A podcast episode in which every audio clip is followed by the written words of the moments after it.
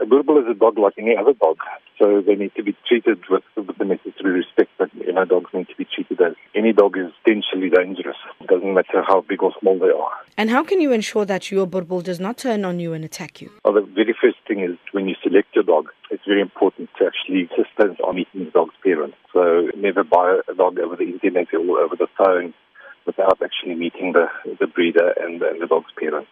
Looking at the scenario, in this case in particular, a man was just walking on the road. But what do you think could have been the reason behind the attack? You know, dogs act for very different reasons. You know, any dog could have done that. Just hypothetically speaking, any dog that is exposed to pedestrian traffic that passes by on a daily basis, if that dog is teased, for instance, on a regular basis, it might just be one day that it has enough and it reacts and how would you encourage owners to be more responsible for their dogs and to take ownership of their breeds? Very first thing is when you obtain your dog, a large breed dog, I would generally discourage anybody from just taking on a dog without knowing its history.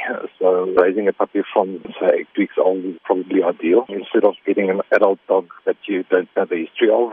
And then you get your puppy. The very first thing you do is find a responsible training school and train your puppy properly. Without basic training, you've got very, very little control over your puppy, over your dog. And the older the dog gets, the more difficult it is to control the dog.